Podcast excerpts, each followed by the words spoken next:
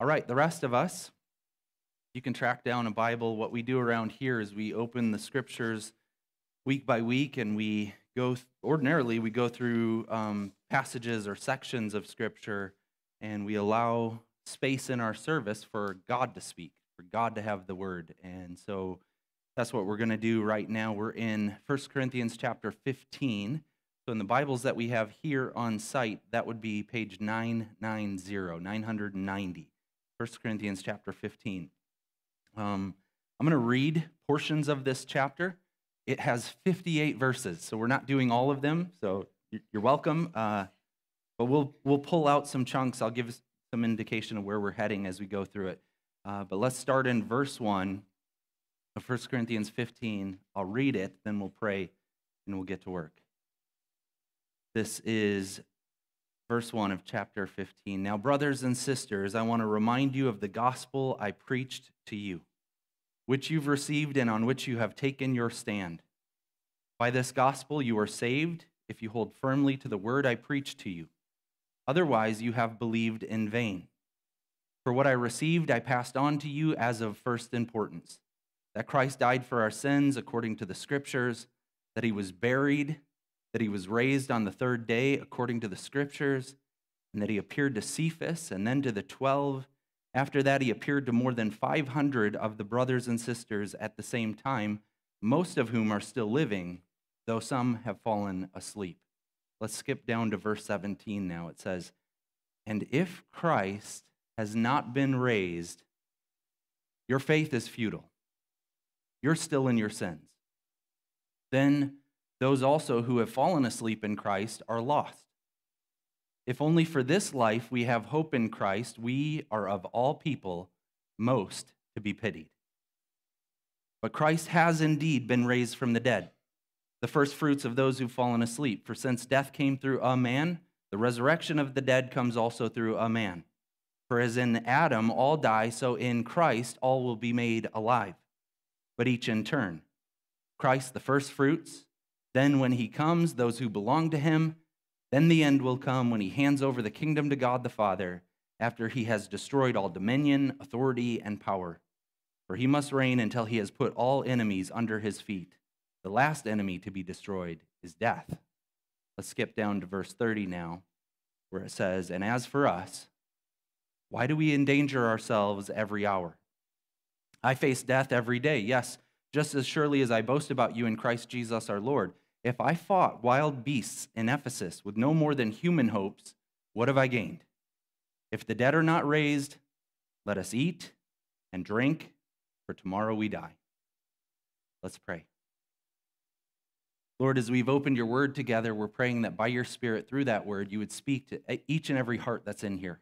And I pray that you would help us to hear from you in a way that helps us to know what it is that you have accomplished in the sending of your Son his willingness to go to the cross and die in our place, and his ability to rise from the grave victorious. I pray that all of us in here and those who might be watching online, I pray that every single person who can hear my voice would respond with faith to the beauty and glory of what Jesus has done for us. We pray in his name. Amen. Several years ago, I attended a funeral and a graveside service. I was not the officiant of that. There was a pastor there, and he was using what my what my brother calls a pastor cookbook. Uh, it's a three ring binder that you open up, and it's got the ready made uh, things that, you know, if you're dealing with this, you, you look in the index and you go, okay, this is what's going on. You open it. By the way, I'm kind of teasing about that, but I do value those sorts of things. But, anyways, this pastor had a pastor cookbook, and so he opens it up to graveside service, and he's reading different things from that section. And he's reading things from 1 Corinthians chapter 15, and he's uh, giving some reflection on that. And, um, you know, I'm sitting there, I'm listening to him. The service concludes, and somebody that knows me, that knows that I'm in ministry, comes over and they say to me, Okay, everything he said, that can't be true, is it? Talking about 1 Corinthians chapter 15 and the resurrection from the dead and all these different things that the Bible gives indication to, because when you start to look at this, there's a portion of it that it really does feel unbelievable and the way in which the scriptures kind of unfold how this will all occur, you might be at a funeral going, no, no, no, this is wild. that there is a bodily resurrection of Christ and a bodily resurrection uh, of all um, in the future. And it just feels like, you know, otherworldly. Like, what are we even talking about? This is this cannot be true. And you might be here feeling that today. You might be here thinking, okay, this stuff that we just read sounds pretty neat, but are you sure? And I'm here to try to convince you both of the plausibility of it, the reality of it, and that it is something that should order your life. So let's get to work. I'm going to give you four different headings. There are 58 verses here, so I'm being very selective in what we're looking at. But these four things I think will be significant for you. So I'll give them to you up front. Here they are the, the resurrection and the gospel, the resurrection and faith, the resurrection in the future, and the resurrection in life. Let's get after it. The resurrection in the gospel, this would be verses 1 to 8. What it's saying is there's this message, and the resurrection, and whether or not that happened, has a tremendous bearing on the accuracy of that message. Look at verse 1. Now, brothers and sisters, I want to remind you of the gospel I preached to you, which you've received and on which you've taken your stand. The gospel is a message, it's an announcement of what God has done. It's good news. And, and that message is a saving message. And, and so Paul goes to this city, he preaches this message, people hear it, receive it by faith, and, and a church springs up. And he's saying, I'm, I'm, now I'm reminding you that's what I preached to you this announcement of what God has done in the sending of his son and that son's willingness to go to Calvary and die in your place, but he came back from the dead. That's the good news of the gospel. It's at the very heart of what Christianity is all about, it's at the very heart of the Bible itself. One of the reasons why, as a church, we say, hey, there are a lot of things we could kind of orient ourselves around. We want to be gospel centered because we see it as a matter of first importance. It's the most essential aspect of the Christian faith, and it is an announcement of what God has done.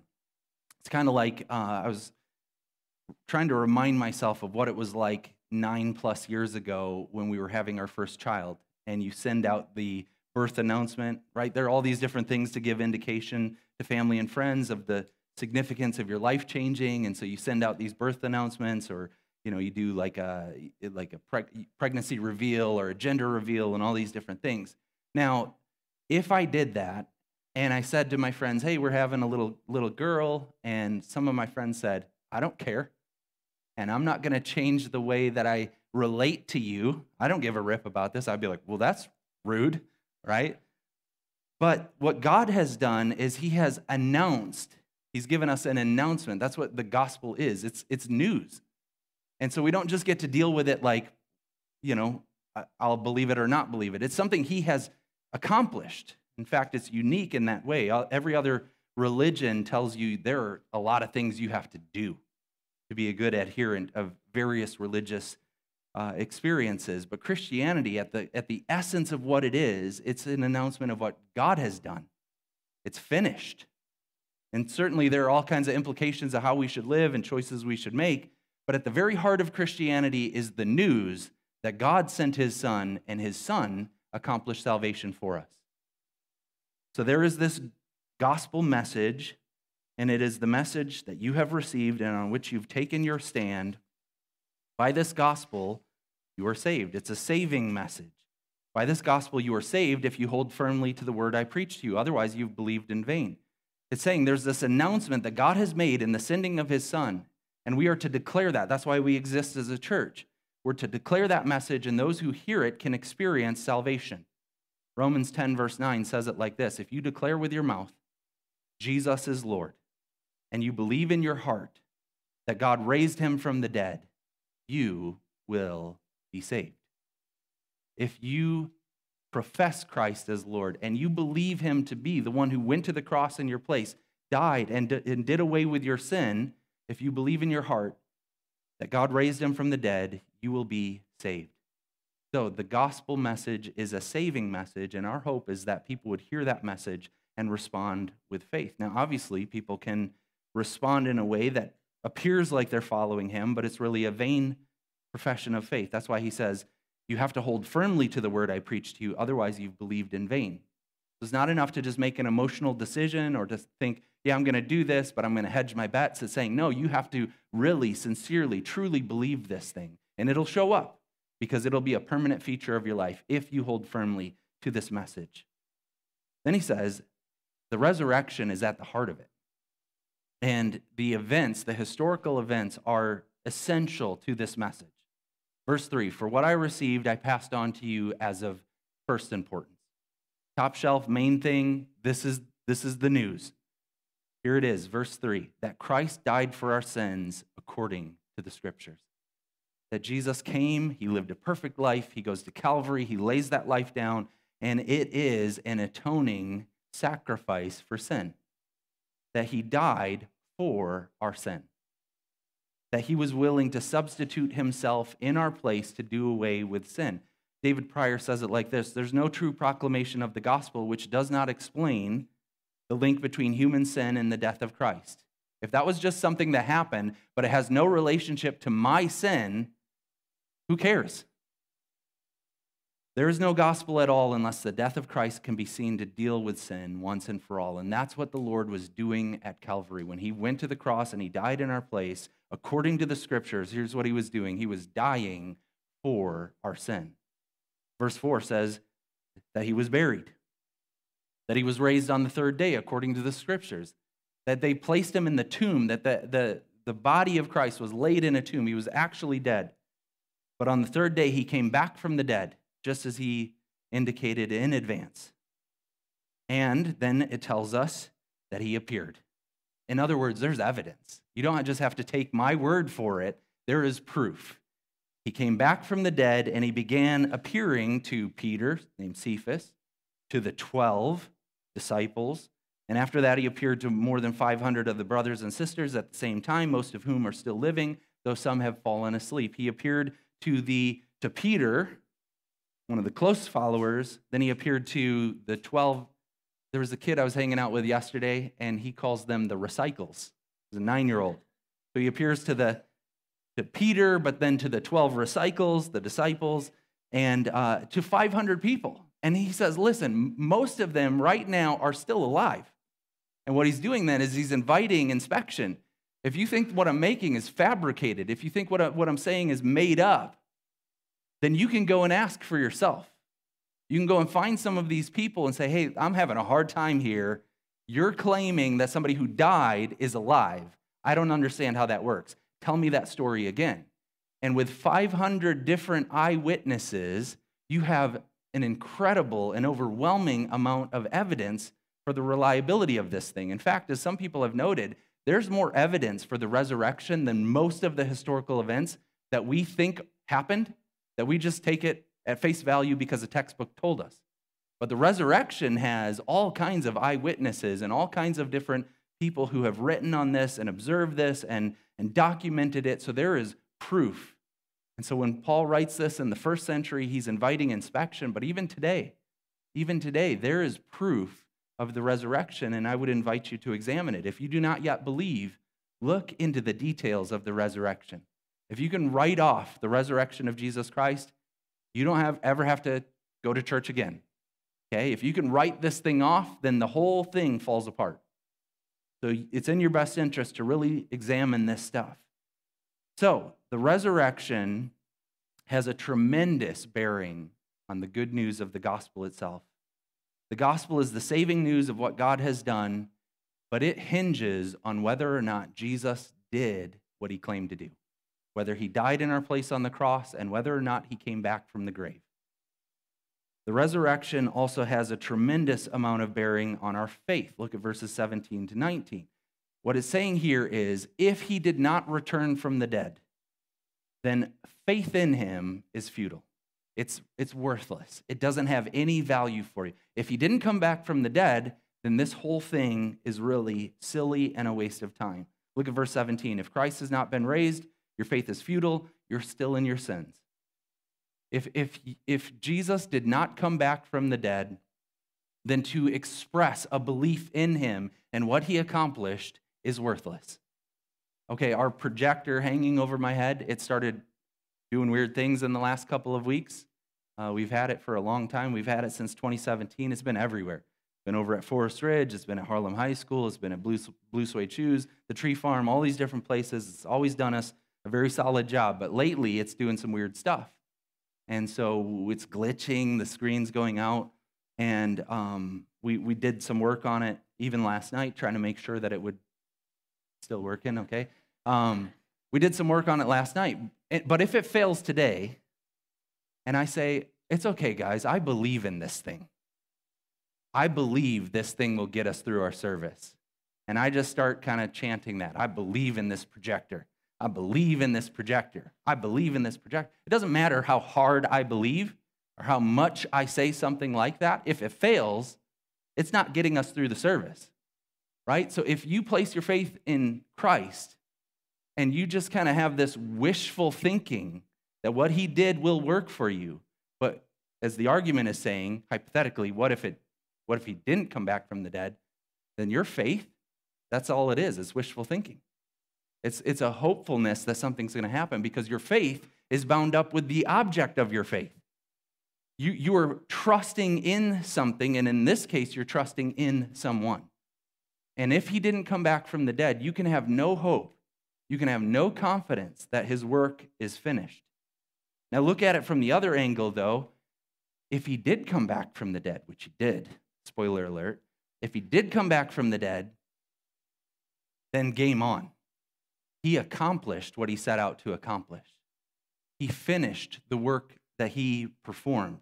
In fact, Hebrews puts it like this For the joy set before him, he endured the cross, scorning its shame, and is seated at the right hand of the Father in heaven. He's sitting down right now because he finished his work.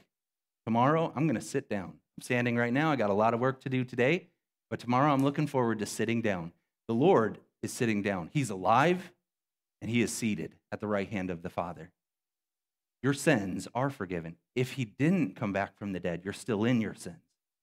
Furthermore, there's no hope for anyone who's ever died. That's what verse 18 is saying. Then those who've fallen asleep in Christ, they're just lost.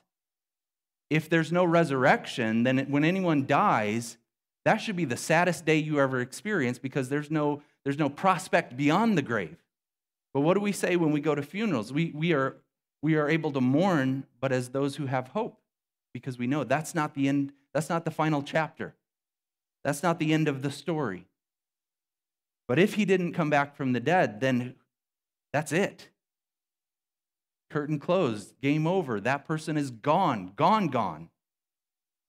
He says finally in verse 19 if only for this life we have hope in Christ, we are of all people most to be pitied. If Jesus didn't come back from the dead, you look at a batch of believers and you can say what they do by ordering their lives according to a resurrected king, the time that they spend doing that, the efforts that they put forth in following him, they are pitiable. If he's dead, it doesn't matter. We can go home. We can call it a day. But he did, in fact, come back from the dead. That's what verse 20 says. The next point that I have here is the resurrection in the future. There is a, there is a future for us. Look at verse 20. But Christ has indeed been raised from the dead. He is alive. He's the first fruits of those who've fallen asleep. He's alive and he went first. It's kind of lost on us, but if you uh, have a harvest season, you do all your planting early on, and then at harvest season, you bring in the initial batch of crops. And uh, in the first century, and even, even today, I feel like they still do this, where they have harvest parties where farmers will get together, they bring in a little bit of their, their harvest, and then they celebrate because they, they're looking at what they have in hand and they're going, There's a lot more of this to come. Let's party. So there's a first fruits. Jesus Christ is the first fruits of the resurrection, meaning he went first, and it's a preview of coming attractions. He did what we too will do. He went first, but we also will join him in a similar fashion. And then it tells us this is, this is why, because he's our representative, verse 21 and 22. For since death came through a man, the resurrection of the dead comes also through a man. For as in Adam all die, so in Christ all will be made alive. It's reaching all the way back to the very beginning, to the first human being, Adam. And we're reminded that through Adam's rebellion against God, sin entered into the world, and death is the consequence of that. So through Adam, we all experience death. But through Christ, there's resurrection and life. So we look to Christ as the first fruits of what we too will experience. His body laid in the grave, but his body very much alive and revitalized and doing quite fine. And then finally, all these other things he is going to put under his feet. Then the end will come when he hands over, oh, I'm sorry, verse 23. But each in turn, Christ, the first fruits, then when he comes, those who belong to him, then the end will come. There's an orderliness to this. In fact, that's a military term, each in turn. It's a military term that's saying God has a plan here. Christ went first, but that's not all that's going to happen. In fact, the chronology is, is laid out for us as he goes first, but then he's going to come back, and there will be more resurrections to come. So hang tight. And I know we're 2,000 years into the waiting period, so you might be like, come on, man. But God's timing is very different from our timing, as we're told in the scripture. For him, a day is like a thousand years, a thousand years are like a day. He's in no hurry. But he is coming back, and the resurrection is a future feature. And what we find in verse 26 the last enemy to be destroyed is death. There's a day coming where he's going to, as the end of the Bible tells us, wipe all the tears away. And there will be no more pain or death or sickness, for the old order of things is going away. And Jesus says, From his throne, I am making all things new. I am making all things new. So eventually, he will return, and there will be an incredible resurrection at that day. Excuse me. So there's a future for us. We think about the resurrection, it points us forward to, to realize okay, if that's true, then we are invincible. If that's true, if there's a, a coming resurrection for me, that actually changes my life. In fact, it changed the life of the disciples. Think about this. Why was it that the recycles were so scared before the resurrection? I mean, I'm talking like very, very afraid. Mark, one of the gospel writers, a, recycle, a follower of, of Christ, a disciple, he writes himself into the story. When Jesus gets arrested, somebody grabs his cloak and tugs on it, and he loses his clothes. And he's naked running through the garden. Okay, if you're so scared that you don't have time to put your pants on, like you know you're freaking out, you're out of your mind. So he's so scared, but then the resurrection happens, and all of a sudden, you've got the disciples who moments ago were so fearful, so concerned, so uncertain of themselves, and they find themselves standing in front of presidents and government officials and people who are threatening their lives and people who are saying, if you don't shut your mouth about Jesus of Nazareth, we'll kill you. And they're like, have at it. How is it that they went from so afraid to so bold? Well, it was the resurrection used this before, but it's so good. Um, remember on Star Wars where they're on the Death Star and Obi Wan is fighting Darth Vader? By the way, I'm not trying to make huge theological points from Star Wars, but this does help. Um, they're, they're doing a lightsaber battle, and Luke looks over and he sees Obi Wan, and Obi Wan puts his lightsaber away and he's looking at Darth Vader and he says, Strike me down, and I'll become more powerful than you could ever imagine. And Darth Vader strikes him down. Now, Christians are kind of like that, where we look at even the prospect of death and we say, have at it. Is that the worst you can do? Because death doesn't have a claim on me. So I'm invincible. I can live my life in a way that, that reveals the glory of who God is, and I can, I can make incredible sacrifices for Him and for His glory. We're invincible. So the resurrection gives us a hope of a future. The resurrection finally gives us the hope of a radical life. That's what Paul is saying here in verse 30. He's saying, Why would I choose to live this way if there were no resurrection? Why would I do this? In fact, if you just look at the life of Saul of Tarsus, he's later named Paul, and you think through what it was like before he surrendered his life to Christ, he had it pretty good. He had a lot of comforts, he had a lot of status, he had notoriety, he had a good vocation. He had a lot of things going his way. When he starts to follow Christ, it, it all goes sideways. He starts um, having all kinds of difficulties because he becomes a missionary church planter in the first century. And so he's having to travel by way of ship. And uh, I think Spirit Airlines got all their bad ideas from, from that period of time. but he's traveling, and sometimes they'd be shipwrecked, or sometimes he'd be hungry or naked, or he wouldn't have the stuff that he would need. And everyone was hostile toward him. People were threatening his life nonstop. In fact, one time, an angry mob gathers around him and they stone him to death. They pick up rocks, they chuck the rocks at him until he's lifeless, and they assume he's dead, but he's not dead. And he gets up and he's like, okay, I got work to do. He gets after continuing to church new, uh, plant new churches. So he's asking the question, which is a pretty significant question why would I do that if the resurrection wasn't true? Look at, look at verse 30. As for us, why do we endanger ourselves every hour? I face death every day, yes, just as surely as I boast about you in Christ Jesus our Lord. If I fought wild beasts in Ephesus with no more than human hopes, what have I gained?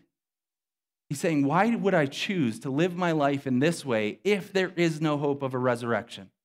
Why would I do that? I fought wild beasts. I think that's the, the false teachers in Ephesus from Acts chapter 19. They're called beasts there. He, he went through all kinds of these different, difficult things, and he's saying, if all I had was an earthly hope, why would I make these sacrifices? It, there's danger. If you follow the Lord, I'm, I'm just going to shoot straight with you today. If you follow the Lord, it will be incredibly hard. If you're going to, if you're going to actually follow in the way of Jesus of Nazareth, it will be very, very challenging. Now, there is false teaching out there, and I get why it's so attractive. There is a message out there that basically says if you follow Jesus, everything tends to work out. Well, yes, eventually, but in the short run, not so much. As a church, we found in a, in a series this year a principle that I think is very, very helpful. It goes like this if you read the Bible, here's the timeline suffering first, glories to follow. In the short run, it's suffering. In the short run, it's hard, but eventually the Lord returns and it eclipses all of the difficult things you've been through. There, the, the glory that will be revealed far outweighs the suffering that we go through. But that's the principle short run suffering, long run glory. And that's what the Lord taught. He said to people who wanted to follow him, I don't even have a home. Foxes have dens, birds have nests, but the Son of Man has no place to rest his head. You want to follow me? Get, get used to being inconvenienced. In John chapter 16, he says, I've told you these things so that you may have peace. In this world, you will have trouble. But take heart, I have overcome the world. If you're going to follow the Lord, it'll be hard. It'll be hard, but it'll be worth it. Verse 32, he goes on to say it like this Paul says, If the dead are not raised, let us eat and drink, for tomorrow we die.